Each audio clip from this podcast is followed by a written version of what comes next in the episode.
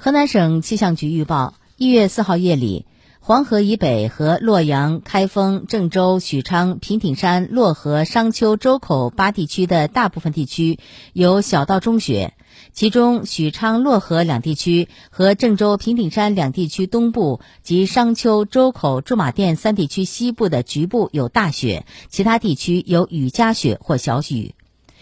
一月五号白天，京广线以东小雨雪停止转多云，其他地区阴天转多云。五号早晨最低气温东南部零到二度，其他地区零下三度到零下一度。郑州一月四号夜里有小到中雪，明天白天零星小雪停止转阴天。针对本次雨雪天气。河南省气象局于四号十六点三十分启动重大气象灾害道路结冰三级应急响应，